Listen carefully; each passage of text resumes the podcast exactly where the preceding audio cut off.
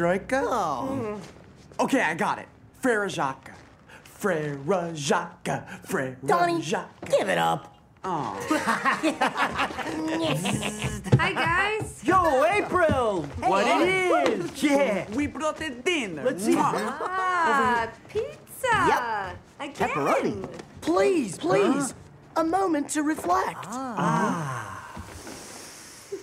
Ah. okay, I'm just like Sam. Ninja pizza. Ah. Ninja pizza? Pizza that vanished quickly without trace. Ah. Yo, Mikey, hmm? toss me a ninja slice! Donnie, Statue of Liberty. Yeah. Yeah, Come go on, throw it. it! Come No. over here! Mike, Here, no. I'm right here! Please don't. He's in the 40s! He's in the 20s! He looks. He rolls oh, back. no, he sees back. trap in the end zone. He goes deep. Aha! Touchdown! Yeah! Yeah! so, any luck finding a new place to live yet? Well, you know, in this market, it's actually very difficult to find good subterranean housing. Hey, we could always go back to the old sewer den. Well, Oh, yeah. Right, Raph? It's a little tough when about 500 members of the Foot Clan know where you live, you know? he's right. What? We kicked their butts. They're all in jail. Sides, we took out the shredder. So what's everybody so worried about anyway? He's right. No, Splinter took out the shredder. They're both right. Yeah, yeah. I was there, Leo, remember? Old Shred did a swan dive with a half gainer right into the back of a garbage truck. Ah! Raphael, come away from there. Jeez, I was just going. Never forget who you are. You are ninja. You must always practice the art of invisibility. All of you. Yeah. Well, I don't get it. I mean, why? We saved the city. Why can't we just go out and. Stand before me, my sons. Well,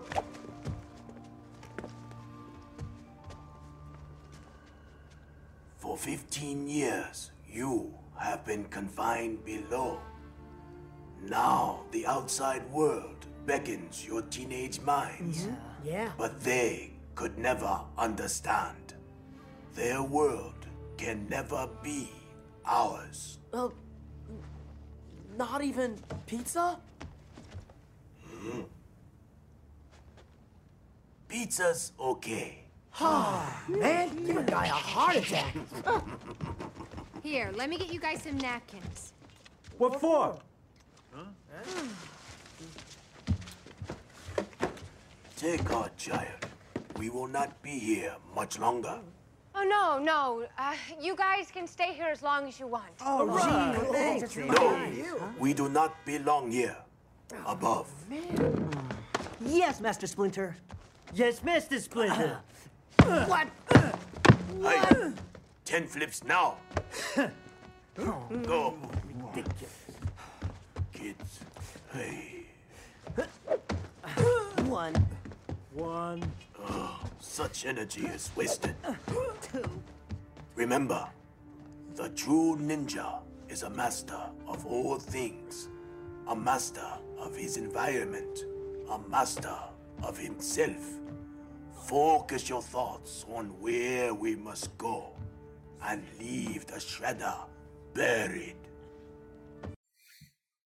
Welcome to the Superhero Cinephiles podcast. I'm your host Perry Constantine, and welcoming back one of our, our our first guests, and that's Mike Blanchard. Mike, how you doing today?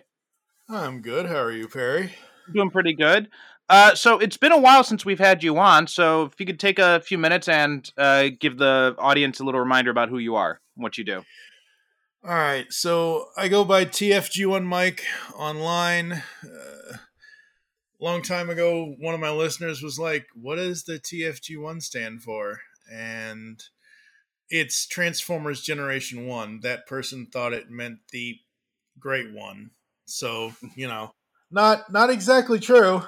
Uh, I co-created and co-run the Geekcast Radio Network of podcasts with my buddy Steve Megatron. We also have a bunch of other contributors like the Comic Concierge and Optimus Solo and other people. And I've been podcasting for be 14 years this well this December 2022 and uh, and yeah, I've covered a whole bunch of stuff in 14 years. Okay, great.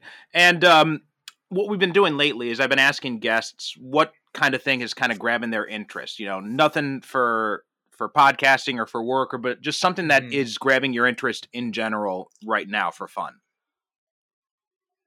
It can be movies, It's- TV, anything. Yeah, yeah, yeah, yeah. It, it's honestly, it's a combination of all of it. But I, I'm kind of weird because I don't have. I'm disabled. I've been disabled my whole life. I have cerebral palsy with other issues. I had had to have brain surgery in 2019, so I'm even lucky I'm still here.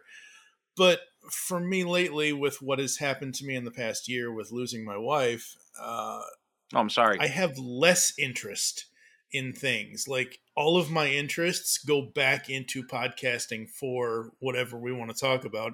And I'm interested in those things. I'm still a fan of all the things I've been a fan of my whole life, but Mhm. I'm not going to sit here and watch a movie just to watch a movie. I'm going to put on an episode of Forensic Files so I can fall asleep more so than.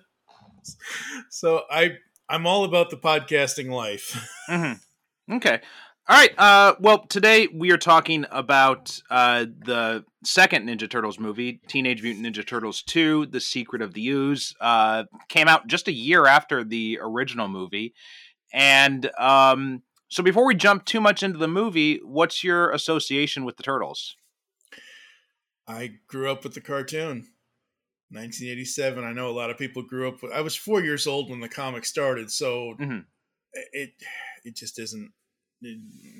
So I grew up with the cartoon. I remember having the BK Your Way VHS tapes and everything else, and I love the cartoon. I saw the first film in theaters. I saw this. I was 11 years old, and I saw this in theaters Mm-hmm. and the first movie was a little dark as you know it was a combination of both kind of thing this was more animated series fun Mm-hmm. at least that's what they were trying to go for and yeah i mean i've been a lifelong turtles fan. I've read and covered all of the idw publishing books on my Mhm. podcast and other things and and all that. I have the toys. Like I, I i just said to you off air i have i actually have more than this but i have the in my hand people can't see this because i don't do video. I'm an audio podcaster. Mhm.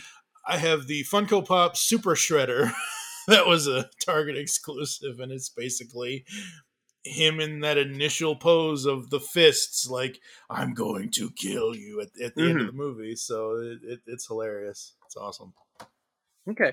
Uh, so you're mostly uh, associated with the animated series. Have you read any of the original comics? no No. Okay.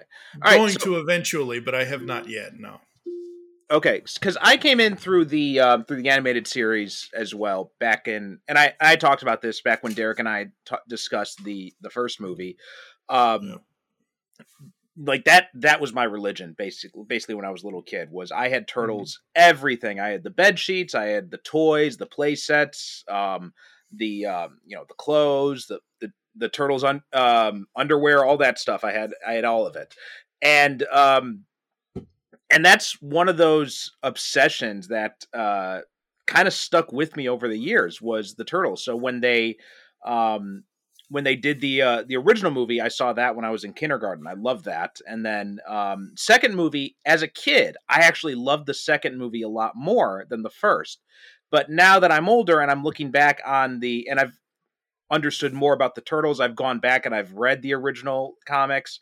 Um, reading the the the IDW stuff now too as well, and and I saw the uh, the 2003 adaptation, which was um, so much closer to the original comics and such Mhm. uh, a more accurate uh, blending of the, the the really dark the dark style of the comic books with the more comedic style of the animated series. So looking back on it now, I've flipped on my opinion of the movies. I now vastly prefer the the original one to to this one. And when I was watching this one last night, it was actually a bit of a chore to to get through, to be honest. I, there is only so I, I told you when, when we were talking about setting this up and doing this, I said that I have always loved this one. I, I love them both. I mm-hmm. actually enjoy all three of them, but I don't want to get too far into the third. Uh, The thing is, is I told you I was going to look at this with a critical eye this time, and Mm. I was trying to find things wrong with it. I was trying to find things that would make me not want to enjoy it as much as I always have. Mhm. There's only one line in the entire movie that I think, and I, I am a firm believer of you look at things in the time that they were made, you don't hold them up to today's standards, but Mhm. people hold things up to today's standards all the damn time. Sorry. So the only line that I can pinpoint out of this entire film that people would get mad at, and rightfully so, is freaking Keno. Well, it, it it's, it's in the very beginning of the movie. Well, when I think about you, I'll think about something a little thinner, and I'm like, Mhm. oh god, like Keno. And I know that's not the actor's fault. I know that's not his fault Mhm. but the ri- the writing oh man that that was the only thing and yes it is this film is very goofy and i think the reason why that is no matter what reports are out there or whatever as far as the facts of the film is the first film was a mix it was a a 50-50 split of what the comics were and what the cartoon there was a little bit of the humor in there but this is all all 80s and 90s cartoon humor in this film. Right. and we need something like that i think. We need that slapstick. Um, Mm, maybe I, but I don't think that changing something like the turtles is necessarily the right way to go about it in my mind because I think if you're if you're going to be adapting something, I think you really have to be true to the spirit that the that the original was in, and that was something that Eastman and Laird really hated about the the original animated series was how how much they had taken it away from um from the the dark roots and how they had made it more slapsticky. And Mhm. and in fact when you're talking about the original movie i mean it became the highest grossing independent film up until the blair witch project. And um and it was an independent movie that everybody thought was going to bomb. Like when even when Mhm. the when the producers of the animated series when they saw the the first cut of the movie they told the director steve barron they're like you've killed this franchise. We've we just started this and now you've gone and killed it. They thought it was like the death sentence for it and it turned out to be the complete opposite. It turned out to be this huge um shot in the arm for the franchise. And um and that first movie holds up a lot like the effects hold up the the humor holds up. There's um there's a you can see where some of the push and pull from the studio came from with, with regards to making it more family friendly with like the the foot clan are not actually ninjas now but they're all these kind of wayward youths that the the shredder kind of Mhm. tricks into joining him. And you've got the the um the producer's kid Danny in there who's you know really kind of a pain in the ass but those things aside the movie is very true to the comic books and Steve Yes. Barron was very um was a huge fan of those comics and in fact when he met with Eastman and Laird he brought like several specific comics he laid them out in front and he said that's the movie right there we don't have to change a thing and and I think he was right. But eventually, he ended up getting pulled from the movie uh, towards the end of production because the studio wanted to make it more family friendly, whereas Barron actually wanted to make it darker than it was. mm, So when it came to this one, the studio had a lot more control. They they um they boosted the budget of it, but they wanted to make it more like the animated series. And in fact, one of the things they did want to do was they wanted to bring in Bebop and Rocksteady from the animated series and that was the one thing that Eastman and Laird were able to put their foot down about and they said no, we do not want any of that shit in this movie. So they were Yeah. very um I think that I can understand the argument that we need slapsticky stuff, and yeah, I can I can appreciate that, but I think you got to stay true to to what was established in the first movie, and also what you know the creators wanted to do with this. yeah it does get very heavy. This movie like as much as i say it does have a lot of slapstick in it which it does 90% of it is slapstick but there are instead of having two or three scenes where it is so super serious like in the first film where you have the the shredder with the you know you are now the foot and you know the the, the, opening scene of, of, of his introduction and then the later scenes with with him and you know danny raises his hand like uh, master i know where they are. I'm gonna tattle tattletale you Mhm. kid. You know all that. In this movie they have the scene where two different scenes where they go into their quote unquote heritage since they do the whole TCRI, TGRI thing, and oh, this Mhm. was the canister, this was this, this was that. So those are like Donatello being a lot more like he was serious in the first film, but he was also uh, Donnie and Mikey are the two slapstickiest ones. Uh, Mhm. Leo and Raph are the serious ones, and I I'll say that across most of most of the franchise.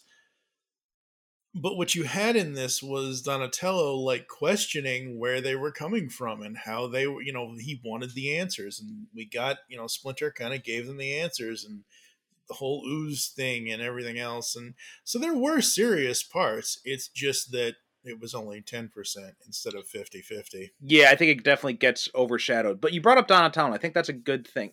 Like Adam Carl takes over as the voice of of Donnie in this movie, um, replacing Corey Feldman, who had did it in the first movie, because at the time, uh, Feldman had been arrested for drug possession. I think it was. And um, I think Carl is a much better suited voice for Donnie as opposed to Corey Feldman. He he plays Donnie more like I think Donnie should be played. Um, Brian Tochi and Robbie Rist are also back as Leo and Mike. Um, but then we also have Laurie Faso as Raph, and mostly tries to imitate what Josh Pais did in the first movie. But I there are several times when I'm listening, I'm just like, this is you're you're almost there. You're about like ninety five percent of the way there, but there are those little moments when it, it falls short. Yeah, as much as I appreciate Laurie's performance, he, he is no Josh Pais. He just he just isn't. Um, and I, I, I right before we get on here, I was like, wait a minute. Who did the voice? Of, wait a minute, that's not like I'm looking at all these things on Wikipedia and IMDb, and I'm like trying to like compare and contrast between the Mhm. two films. I'm like, oh, that's what they did. Oh, that's what they did. Okay, uh, interesting. And I didn't realize they replaced Shredder.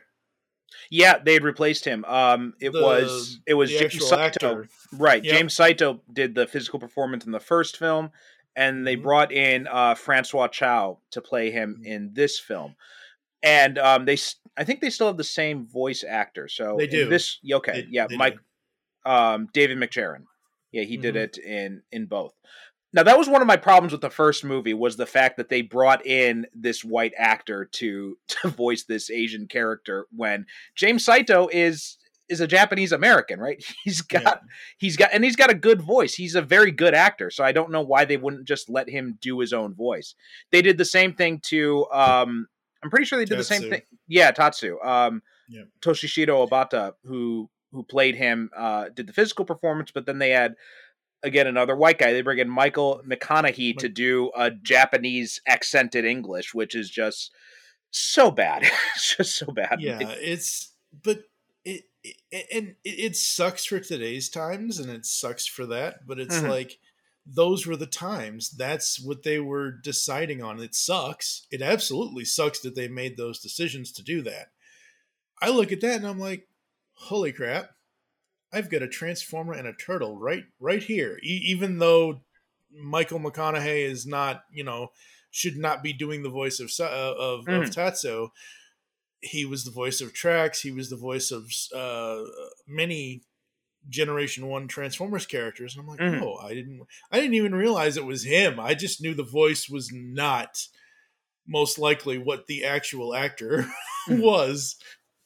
Now I can understand it in the case of Obata's character because I'm pretty sure he is um he is a Japanese national.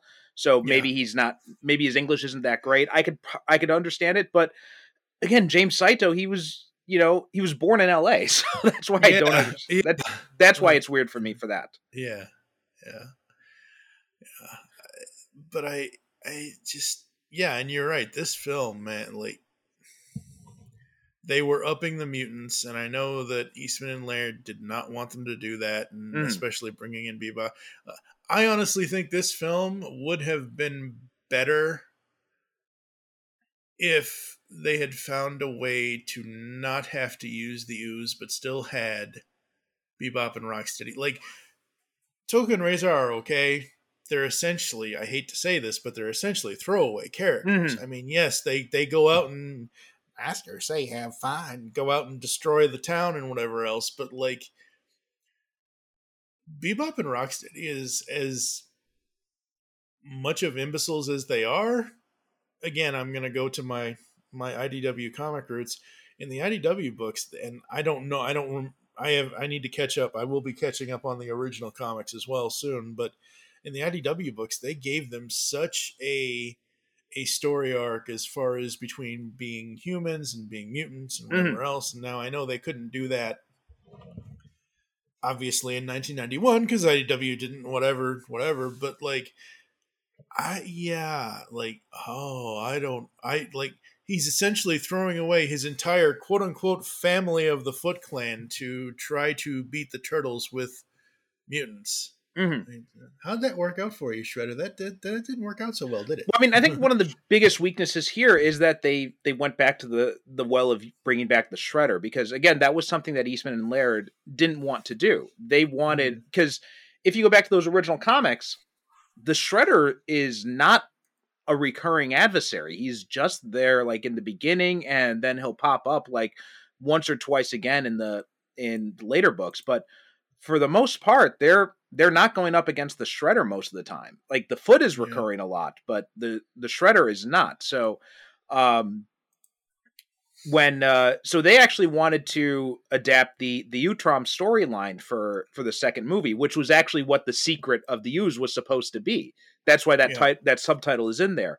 And even even up until the end, they were still working with the idea that Jordan Perry was actually a Utrom in disguise. And then at the end of the movie, they were going to reveal that the reason why TGRI has disappeared is because you know they've gone back to their own planet. And that was that was kind of the big reveal but the producers were worried that people would be confused because krang was based on the utroms and they were worried that they would that they wouldn't understand that that it was that it was um this alien scientist. They would have th- that people would have thought it was krang instead which is i can understand that but i think going back to the shredder was was a mistake because there's there's not a whole lot of there's not much that happens with the shredder in this that makes it um makes it much adds much to what we saw in the first movie if anything kind of detracts from the kind of menace that he had in that first movie i think The only time that I found him menacing in this entire film, two times, is when he debuts the new razor blade helmet instead of Mhm. the the can opener that he had in the first film.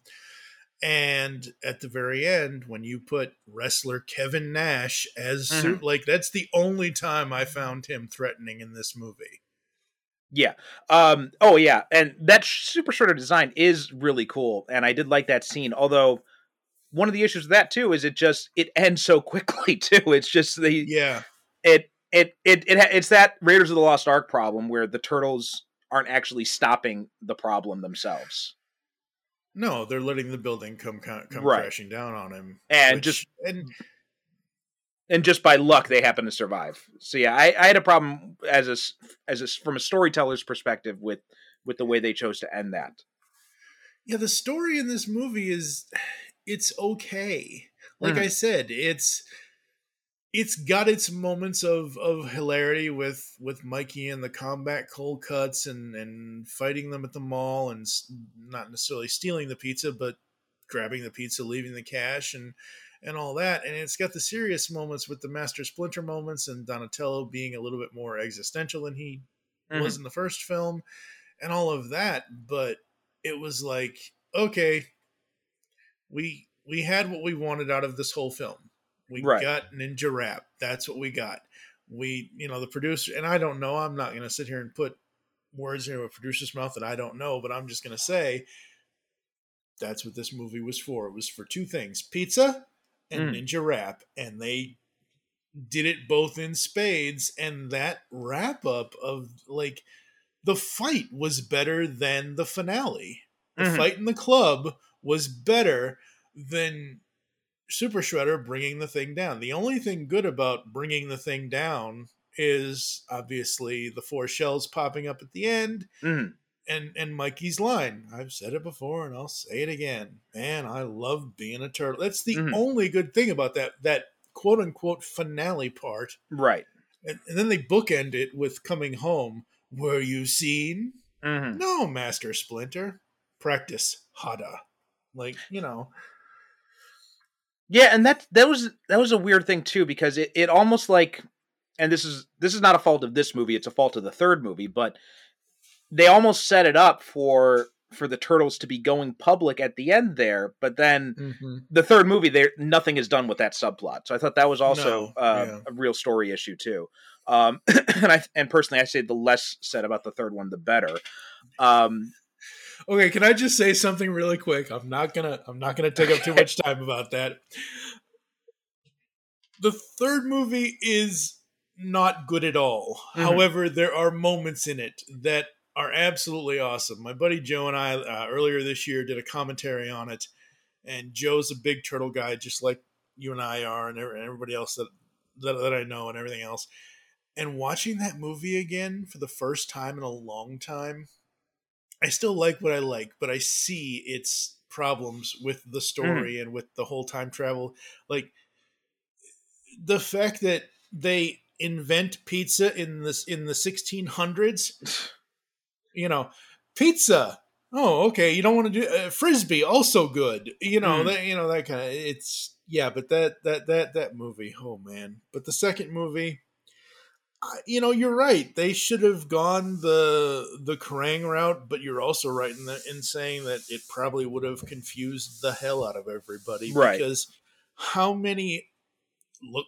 I was like I said, I was 11 in the theater, and all as I saw was okay. It was green in the movie, but all as I saw was ooh, the ooze, the ooze from the cartoon, ooh Mhm. this, ooh that, and whatever else.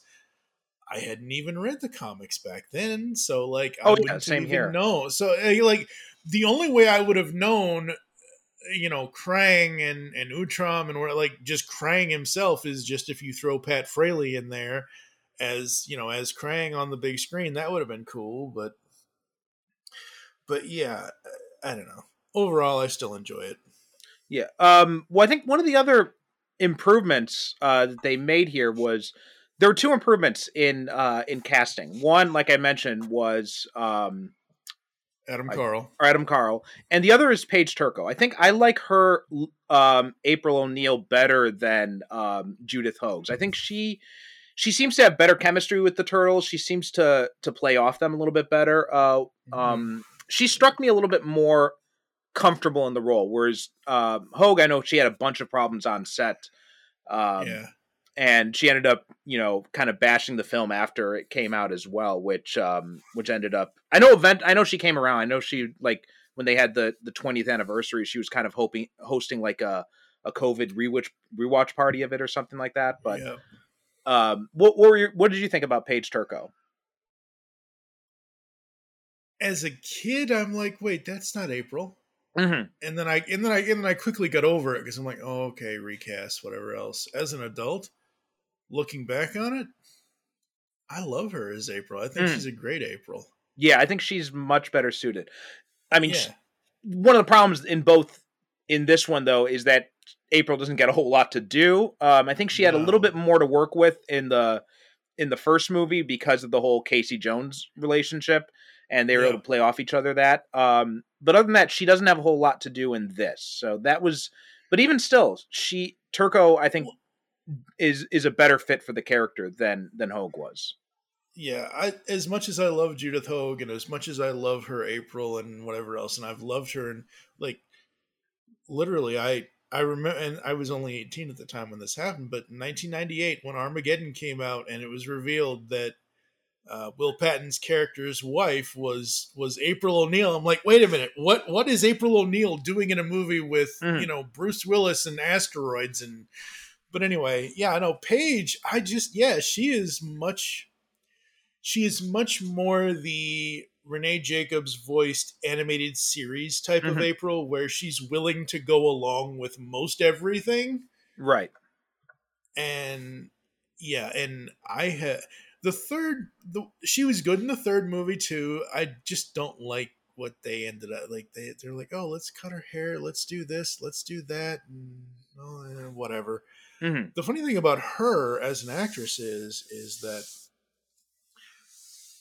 she went on to do many, many, many other things, but I was shocked to see her as Zoe in Person of Interest. I was like, oh my god, what is April O'Neil doing in Person of Interest with Jim Caviezel and Michael Emerson? That's amazing hmm but she, she in that she plays this this fixer type person you know government you know political scandal fixer that kind of thing. Okay. and it, it was awesome. It was hilarious it was great. But yeah no her is april. You're right. She didn't have much to do in this one. She had more to do in the third one. But what she had to do in this one worked because she mm-hmm. was interacting with the turtles and with splinter and you know, we use the vehicle of her news report at, at TCRI, TGRI to, you know, get the whole introduction of Freddy, who was essentially a throwaway character. That's the thing with some of these older, more legacy films. Mhm. Sometimes they're worried about plot and story and, and character, and otherwise they're not. Sometimes they're like, here, have this guy who's going to end up being, you know, the whole linchpin into the foot spy thing and whatever else, and then that's it. He essentially is useless. Yeah, that was another. I would think that was another downgrade. Here is we don't have Casey in this movie, but instead we get Keno, and and this is nothing against Ernie Reyes Jr. because I I thought he was great in the rundown, but um, but I think it's just this role is just this character is just so badly written, and he's just um, it's like they it's like they took. So they had the annoying kid sidekick Danny in the first movie, who I think who I maintain was probably one of the worst things about that movie. And it's like what they did was they they wanted to get rid of Casey Jones and elevate the annoying uh, kid sidekick, and so then they bring in Ernie Reyes to do that. Um, and he basically serves the role that a Casey Jones character would serve in this movie, and it just it doesn't work. Like you said, the only real purpose he has there is to um, is to to be kind of be their spy in the Foot Clan, which doesn't even last very long. It doesn't really have much of a payoff anyway. Well, well, no. What I was saying was that Freddy, not not Oh, that one, okay. The, the the Foot Clan kid who is the camera guy, Mhm. he essentially has. But speaking of Keno, you're technically right. But I thought Keno is not as it, not better than Casey, but I thought Keno was a nice mix. Like it's like okay, yeah, you're right, absolutely. Danny Pennington, pff, drop him off a Mhm. whatever, you know, fine. But with Keno, I look at that character and I'm like, okay, he's a young kid who's, you know, studying martial arts. Okay, so we have we can tie that back to turtles. Whatever, whatever, whatever. He's also very he's very green. People can't Mhm. see me doing the air quotes, but he's very green in his, you know, believability of things. And you have this thing of with, with, with it's kind of like with Casey and Raph in the first movie. It was very antagonistic. Eventually, Mhm. once they began until they became friends. With Keno and Raph, it's more of like, here, kid, let me explain to you why you need to do it. Which you know why you need to look at it from this point, and then I don't know. I I kind of like Keno. I think he I think he gets a bad rap. I mean, I think he- you're you're right. He is better than Danny. He's an improvement on that. But I think if we have to sacrifice Casey to get him, I don't like it. And it, this was just yeah, that. no, that's not good. and this was yeah. just that that trend in 80s 90s movies where producers for some reason they always felt that kids needed to have some sort of kids teen sidekick or something to be the point of view character to be relatable to kids and me as a kid like i always hated those characters so i don't know who they were appealing to I I'll give you a quick rundown, and I've said this on many podcasts recently. the 80s into the 90s is a timeline specifically to animation where you Mhm. have things start and stop. Let's just take 83 as an example. 83, you had He Man. 84, you had Transformers. 85, you had this, that, and the other thing. 87. So from 84 to 87, we get Transformers. From 87 to 96, we get Turtles for cartoons. So it's this whole like moving thing of of evolution of characters and hey kids that this is done now because of hmm. whatever because we didn't know and we didn't care but it was oh crap it's done you know move on to this so so yeah it's this whole evolution of of of movement with it and and yeah i mean keno is no replacement for casey but Mhm. he- he works i don't think i don't think you could have had that bell scene and had had had keno do it I, No, or, uh, absolutely not. casey do it yeah No, yeah, yeah, that's true. Um, you're Yeah. right. It would not have worked that way, but and you'd have to rewrite, do a lot of rewrites on the script to really make Casey kind of fit in this part. But just the the part, the role that that character serves, you know, being Yeah. like this human ally of the turtles who helps them out in fights, I think would have been definitely been better served by Casey, especially because we would have had been able to have Elias Koteas come back as well. yeah I mean, Um, he does come back in the third one He does come back in the third one. That was one thing that that's maybe the only saving grace I say I have about the third movie is that they bring him back. Although he doesn't really have much to do in it. Well, he kind of does. He does and he doesn't. Uh, Casey himself, in the present, does the the whole babysitting thing with Master Splinter and the the Japanese guards, Mm. but they flip him and put him as one of the one of uh, what's his name. Um, the, the not the daimyo, the other guy, the, the idiot, the the guy with the beard.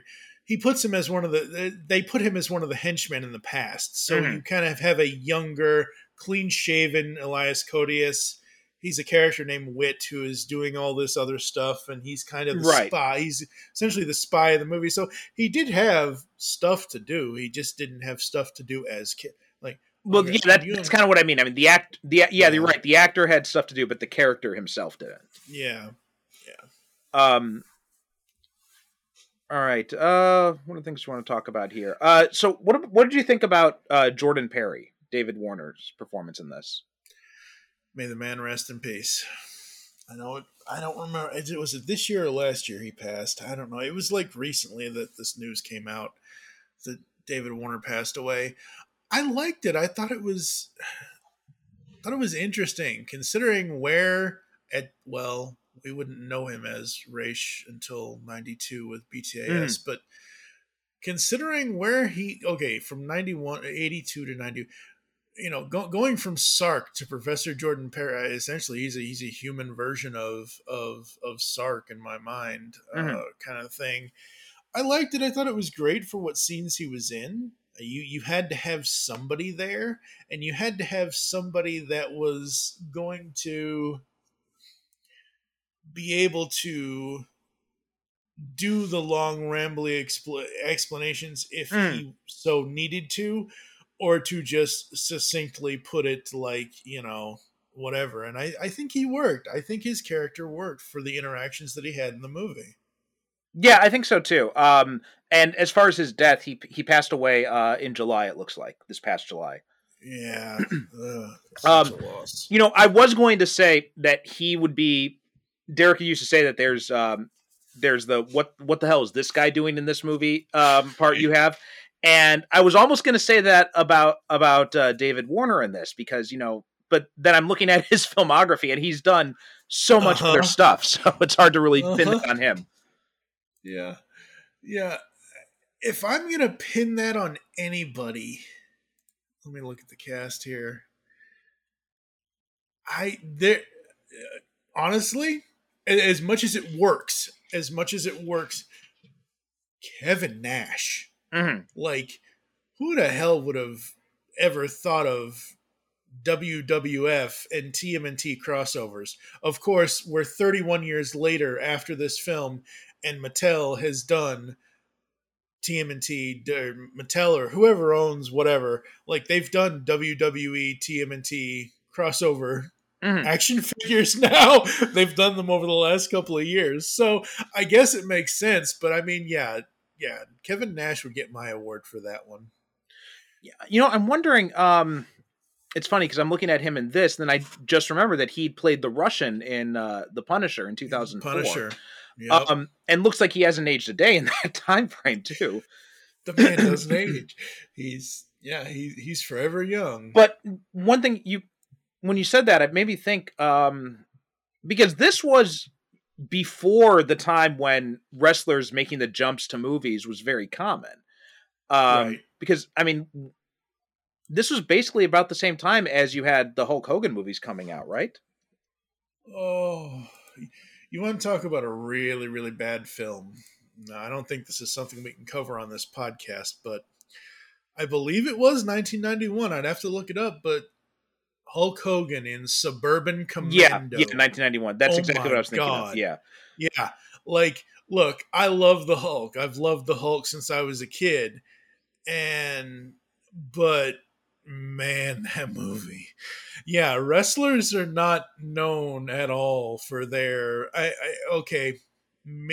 I don't know. I don't know because everyone's gonna hear me say wrestlers are not really known back then for their movie crossovers, whereas you had Andre the Giant in The Princess Bride Mhm. but I mean that was like a one that was it's not like today where you know you might see Randy Orton in like 12 rounds 2 or the Marine 17 or whatever it is you Mhm. know it, it's increased over the last 30 years that wrestlers have have also become movie people Well, yeah, i i i, I mentioned this before, but I was um I was very against the idea of like The Rock and a lot of other wrestlers seeing them in movies because I had because I had I kept getting flashbacks to Suburban Commando. Like that Yeah. movie definitely poisoned the well, I think, a lot. yeah it did absolutely Uh, one of the things I noticed too about this movie is the so it you know what it's weird it's that the fight scenes um or the the the budget is bigger in this movie than the first one yeah. um but it's hard to t- i'm wondering where a lot of that money goes to because the the effects and the suits they seem less sophisticated than they did in the first one were you did you feel the same way Yeah, the suits seem like they're the same, if not a little bit different. Now, I do know that Henson and Creature Shop did do the suits for this one. mm-hmm. They did not do the suits for the third one, as far as I remember. But I don't understand. Yeah, I don't understand why where that budget went. Uh, Twenty five million dollars, like, uh,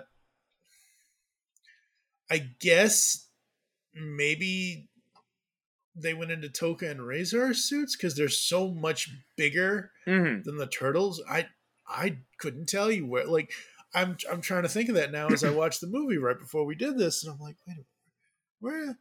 Because I know I know that I know that that that that Razor helmet is not twenty five million dollars. I know getting Vanilla Ice at that time Mm-hmm. probably cost, but it didn't cost $25 million.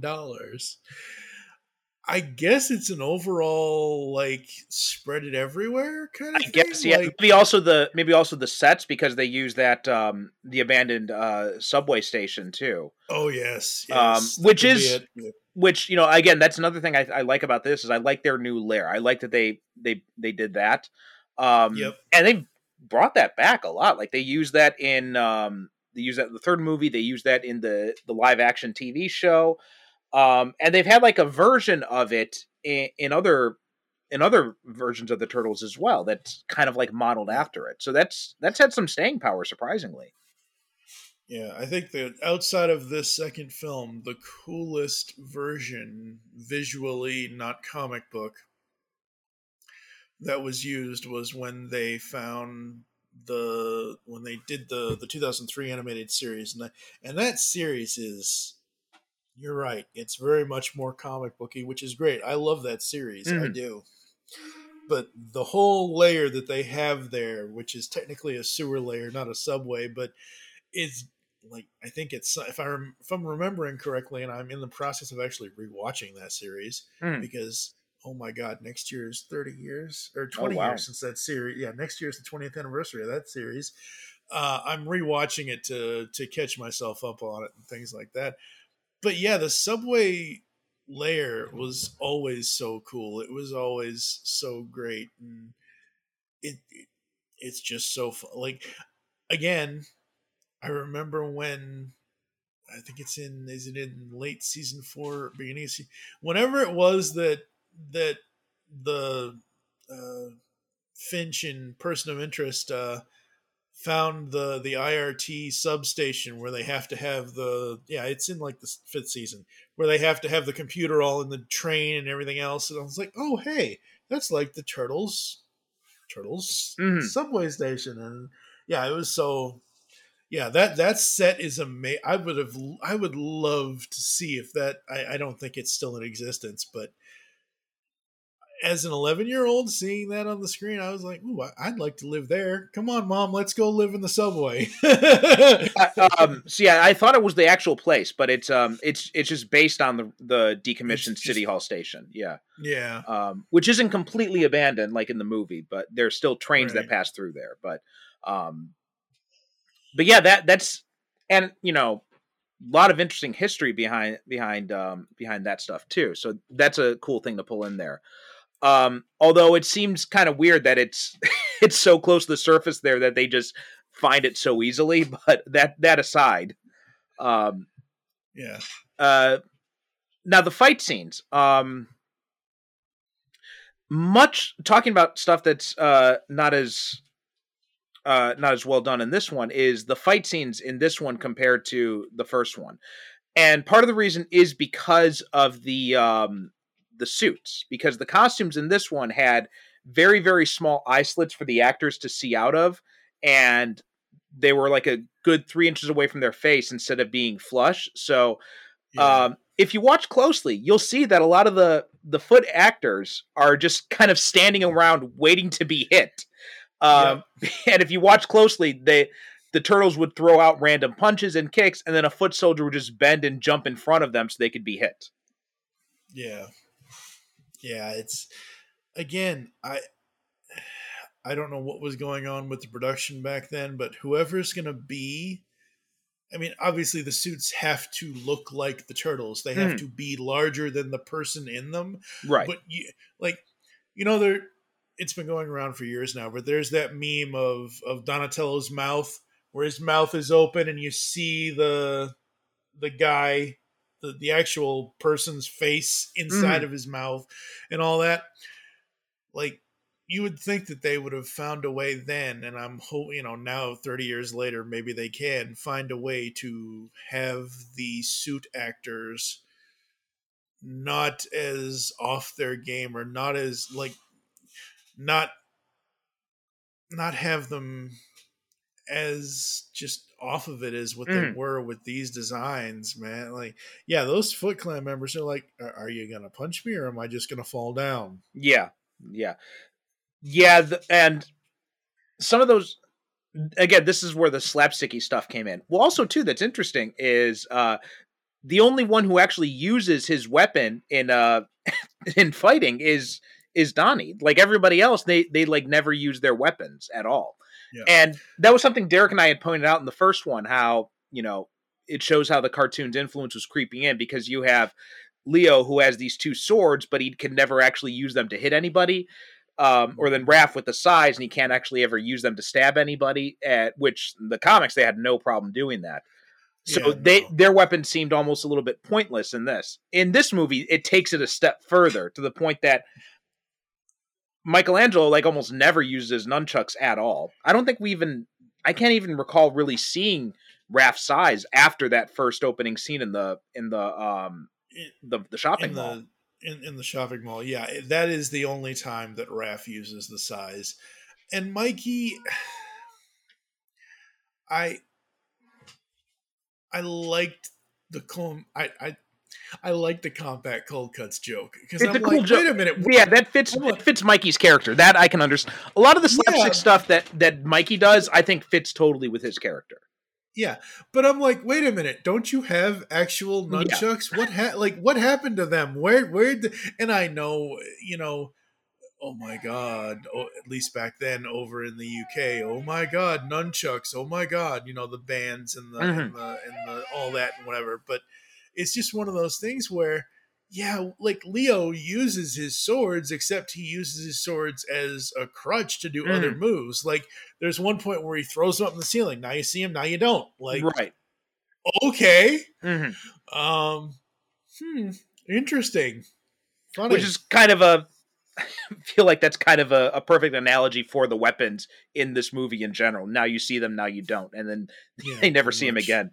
Um, so yeah, that that was a little bit disappointing. Um, also, that that opening scene, for the most part, I did think some of it was a little bit too over the top with the slapsticky stuff. Like, and also, I I couldn't understand why the crook takes his mask off to talk to Keno. I know, right? And I was thinking, wait, aren't you? You're robbing this place. You're wearing the mask is explicitly for a situation when someone might see you. Why are you taking it off now? And it's so stupid that he takes it off Mm. because it's nothing but a pair of woman's, you know, lingerie or, or pantyhose. Pantyhose, yeah, It's so I can see his face. yeah. I can see his face before he removes the mask. That's just dumb. Don't like. mm, It's not like one of the foot because again, the the, the beginning crooks were not Foot Clan. They were Mhm. just crooks, you know. And yeah, that was just so so silly and and and yeah. Uh, but the you know the the fights, the weapons, the I I do love and again, Donnie and Mikey are the goofier two. Mhm. I love in the mall scene where he finds the the little, you know, you push it, it comes the little stand up thing, Yeah, yeah. and he's like, yeah, yeah, yeah, yeah, and he becomes like I thought that was ingenious. I thought that was really fun. I thought it. I liked when he was playing with it, but I thought, um, and I I thought it made it. It felt a little bit weird for the for the crook in the middle of the fighting to just be like, "Oh, is this a a stand up of the guy?" so I thought that was a little. It didn't logically it didn't track with me. It was even though I do remember Yeah. as a kid loving that. Um, yeah. Also, I, I, can't think really. it's the sound effect. I think Yeah. that's the thing with that. It's that it's that cre- I I don't have anything that I, that I can make a creaking noise with because I'm not a voice actor, but it's that creaking. So that's what Donnie heard. For he saw it and he heard it, and then he plays with it a little bit, and then he becomes it, and then you hear the creaking. So it kind of got that middle crook's attention. Mm. And for some odd reason, that middle crook is just apparently doesn't have anything more than a uh, kindergartner's uh, education, where he's just like standing there, like you're saying, with all the other fighting going around. I'm like, what the hell? But it was still a fun scene. I also had a trouble understanding where exactly the time frame of this happens because it seems like it takes place very shortly after the first movie because you've got the the rem- remnants of the Foot Clan coming back and saying like, okay, this was our fallback place after everybody else got picked up. Um, and then you know Shredder's coming out of the junkyard, obviously very very soon after he had gotten in there, but. April's got a whole new apartment and was working Yeah. for a new studio and everything. I yeah. No, she's still at Channel Three, isn't she? I think it's a different. I think it's a different one because it's well, at least I think at least the design of it is different or something. Yeah, the design of it is different, but I think she is still at Channel 3. I could have sworn I saw Channel 3 because I Okay. was looking for that. I was looking to see if they were going to change it from Channel 3 to Channel 6 Mhm. to be like the animated series. Yeah, I I want to say it just because Shredder didn't die, even though we were led to believe that he did. Mhm. Maybe it's been a month or so. I don't want to say anything longer than that because with April's new apartment, think about it. She had to get a new apartment. The the shop, Yeah, you know, all that. So so she would have had to get a brand new apartment and now she's having to also, you know, house these five mutants Mhm. at the same time. That's why I, love her. The rat is the cleanest Mhm. one.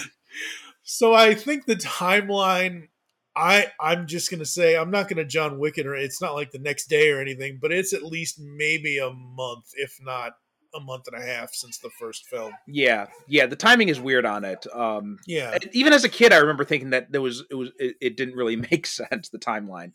Um, Yeah.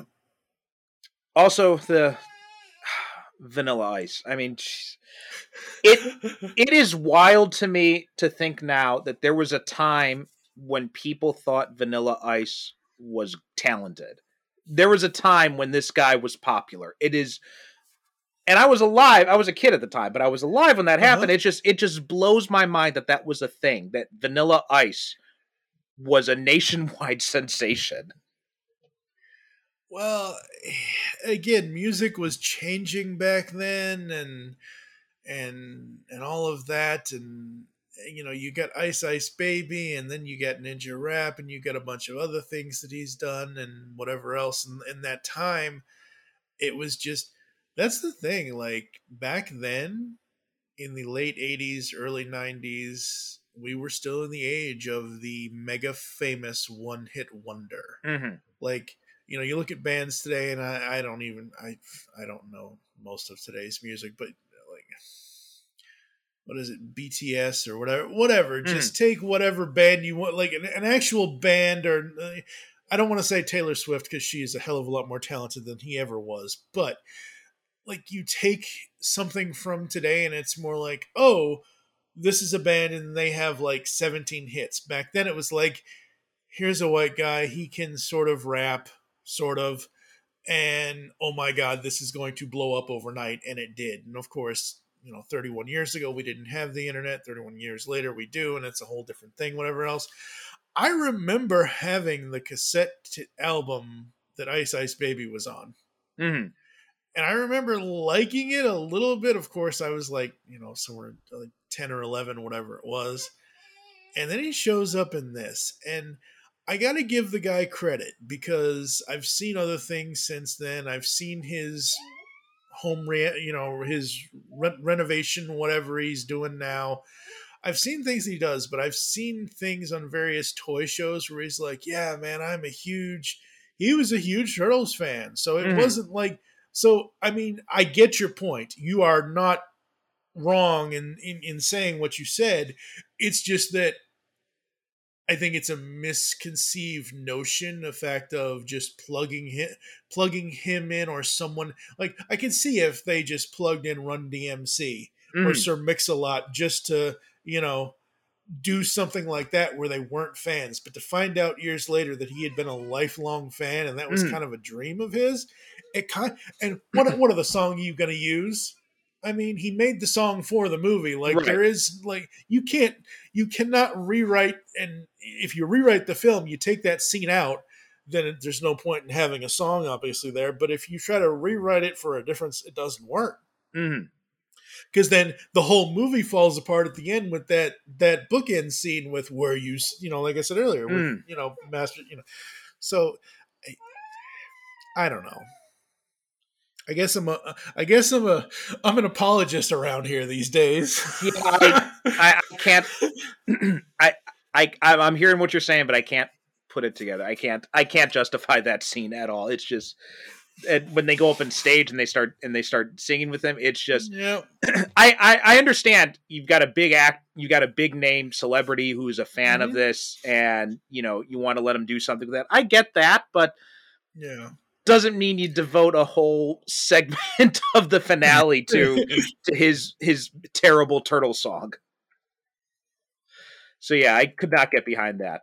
Um, but overall, I think that the um, there are some good things in it. There are some, like I said, you know, I do like you know Adam Carl. I do like Paige Turco coming in. Um, I love that the the new lair, but I feel like a lot of the one of the things I really loved, and I just re-listened to the episode Derek and I did on the first movie last night, and one of the things I loved about that first movie is, you know, first the fact that it holds up so well, and you know the effects still look great in it, the suits still look amazing. Um, you know, the action could be sped up a little bit, but that's that that's probably the the one thing that doesn't hold up as well, as well as like you know the whole thing with Danny, but one of the things I also realized about it is that it's there is so much heart given to those performances. Like those, they really feel like real characters. They really feel like real brothers. They feel like a real family. I mean, even that Yeah. that scene when um when Splinter talks to to Raph when Raph comes home after after fighting Casey and and he has this heart heart to heart with Raph and you know it it's emotional or when he's you know when he talks about when he's talking to Danny and he's saying that all fathers care for their sons like that's it's pretty emotional scenes coming from this uh you know an animatronic rat but they they really sell it in that movie.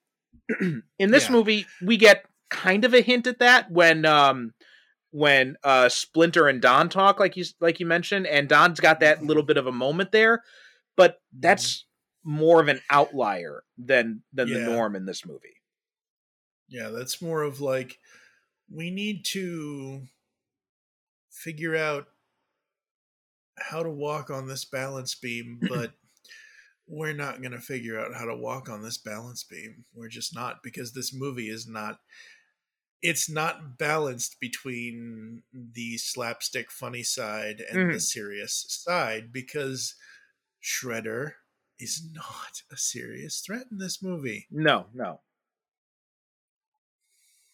he just isn't and it it sucks. I mean and like you said earlier about the about the comics that in the original mirage comics he's not always there and that's and that's fine but like i would love to see and how far are you into the idw books? Do you know off top of your head? Um, I've gotten up to the the the first two volumes of the the new run. Uh, so after the the City at War storyline, and then after they had um they'd relaunched the you've- trades after that. So it's when Right, they've got right, the right. Newtown So- stuff. yeah so one, one, one, okay so you've read the whole 100 issues of the major first part Yeah. of the run that's so you know everything you look at the, you look at all of that and tell me that each of those arcs would not make a great animated film Oh, absolutely, yeah. like it would be amazing if they adapted those Mhm. But i think back in 1990 and 1991 like we've already said about the original film it was a mix of leaning more towards the serious and whatever else. And then and then with 91 it was like oh let's go animated and it is what it is. But it's like hmm maybe this didn't quite so work quite work out so well. And i think you could have had like they could have with this like like you were mentioning with the secret of the ooze thing Mhm. about the meaning of, of of the utroms they could have done some like instead of doing you know at the as much as i for comedy's sake i love the like when they're you know after the ninja rap was born and all that they're like oh mikey where'd you go and they can't find mikey Mhm. they have to go back into the i'm like as much as i love that you could you could have put something there that had the you need to go? Okay i just want to re- okay. Uh you could have had something there where you had an Utrom tease at the end of the film where the third film with the time travel could have been an Utrom thing. It did not have to be what it was. So yeah i it's the 90s you can't explain it the 90s anything to anybody you just can't Yeah, absolutely. Um, you know, it's funny. I'm thinking about this overall. The the movies Mm-hmm. that we've gotten of the turtles, and now I haven't seen um the Rise of the Teenage. Um, oh okay the, the Rise of the Teenage Mutant the newer animated movie, but Mm-hmm. I've seen all the other ones, and well, Mutant Mayhem. I don't know what that one is. I don't think I've ever seen that one. That's uh was that a video game? I thought that was a anyway. That's yeah. the one. That's the one that Seth Rogen's working on. Okay, that's 2023. Oh, okay, oh. okay. Okay, um, that's not okay. Good. uh, which which sounds pretty interesting because Rogen is you know he's a huge comic book fan, he's a huge Turtles fan, and Mhm. he's done some really good stuff as a as a producer, like the Preacher TV series and um, a bunch of other stuff. Uh, so I'm looking forward to seeing what he does with that. But Yeah. out of the the movies that we've gotten so far, we've gotten the you know the five live action ones, these ones and the Michael Bay ones. Um, we got the um, the TMNT animated one in 2007, and then Yeah. Turtles Forever and uh, the Batman versus TMNT one. Honestly, out of the well, I'm just I'm just going to focus on the theatrical ones, but out of the theatrical movies, I think basically the 2007 animated one and the first one are the only ones I could really strongly recommend. Yeah. This one I'd say if you like the if you like those and if you're into the turtles, then I would give you then I would say, you know, try try the second one, try try Secret of the Ooze. But like, Yeah. you know, if I was talking to someone like like Derek, he loved the original one, but I don't Yeah. think he would have liked it enough to to find much about the sequel to to enjoy. Yeah, he would want more of the darkness to come Mhm. back with with the sequel. He would want more of that TCRI storyline to Right. be more present. I, you know, I've seen the Rise animated film, and you don't. Originally, I thought, "Oh, great! I have to watch the whole Rise of the TMNT animated series that Nickelodeon has." Mhm. you don't you don't have to it's it's pretty much it takes the name it takes the characters it puts them in a situation and it's fine i don't like the animation style of the rise of the tmnt Mhm. it just that's just one thing i don't like but the movie was good i did not like the first michael bay produced movie but i liked out of the shadows the I second did not one like because either one. really I hated them Oh, both. I- yeah, I despised Oh, them man. both. Uh, and I was hoping to like the second one because I um because they had um Steve. Amell come in to to play Casey Yep. Jones, and I was really looking forward to that. Even even he disappointed me in, in that movie. Yeah, I I hated them both. It was oh awful. Yeah. I mean, yeah. So when it comes to the movie, the 2007 movie, I need to revisit. I remember it, and I, I don't know. I, it's one of those things where it's just, I just don't remember that much, and and yeah. So yeah, I mean, honestly, I would say the you know the the first 90 film, if people want a live action version of the animated mm. series from 87 i would say watch this this secret of the ooze and the funny thing about the cartoon really quickly is i recently at the end of last year at christmas time i spent way too much money on myself because the dang thing is out of print now but i finally have the complete series turtle van dvd set of the animated series Mhm. and I started watching it, and it was like season two or the, the end of season two or the beginning of season three where they start doing otherworldly things and i'm like i do not remember see i do not remember this show that well. Mhm. like i didn't watch it all. I like i watched like the first okay technically season one is only the first five episodes but i watched most of season two and three and like i don't remember like i was like it it was like i forget uh, is it it's in season three where they introduced like the frogs and all that and i'm like i don't remember this at all. I'm like wow this show went way out there before Yeah. i remember when it actually did you know when i thought it did so Yeah, they did a lot of weird things on that show. Um, I haven't rewatched it in years, but I do remember that stuff. That because I'd watch those episodes endlessly when I was a kid, and when they were in syndication and everything like that.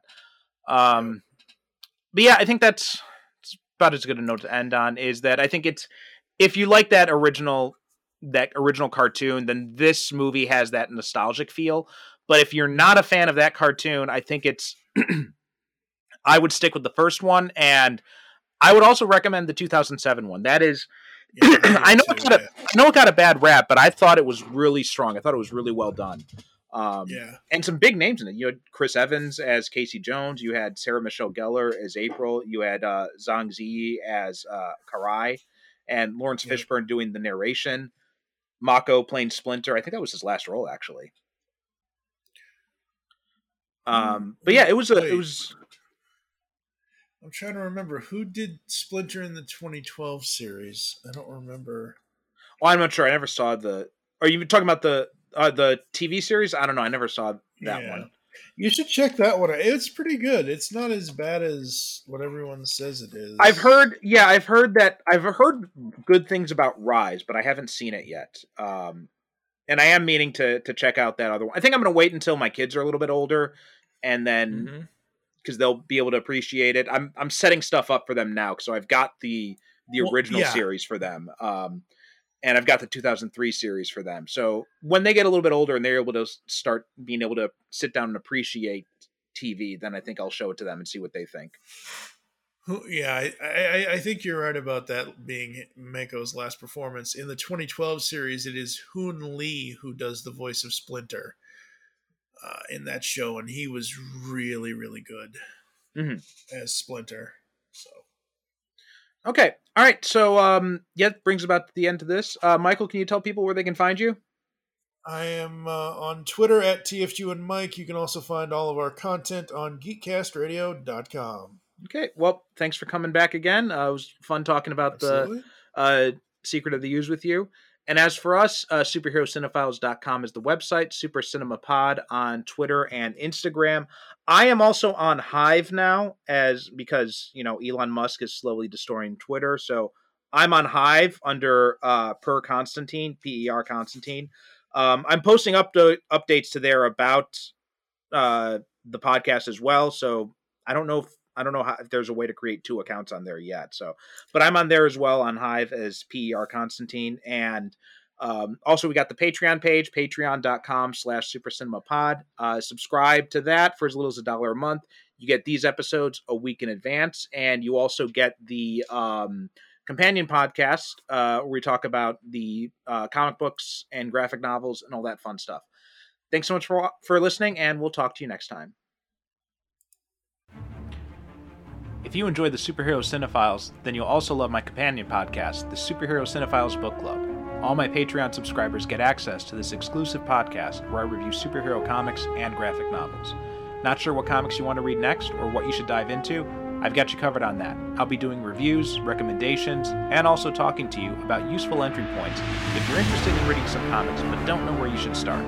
Plus, you'll get access to all episodes of the main show a week before everyone else. On all of this for as little as just a dollar a month. All you have to do is go to patreon.com slash supercinemapod and you can sign up at any subscription amount to get started. Thanks so much for your support, and please don't forget to rate and review us on Apple Podcasts or wherever you get your podcasts.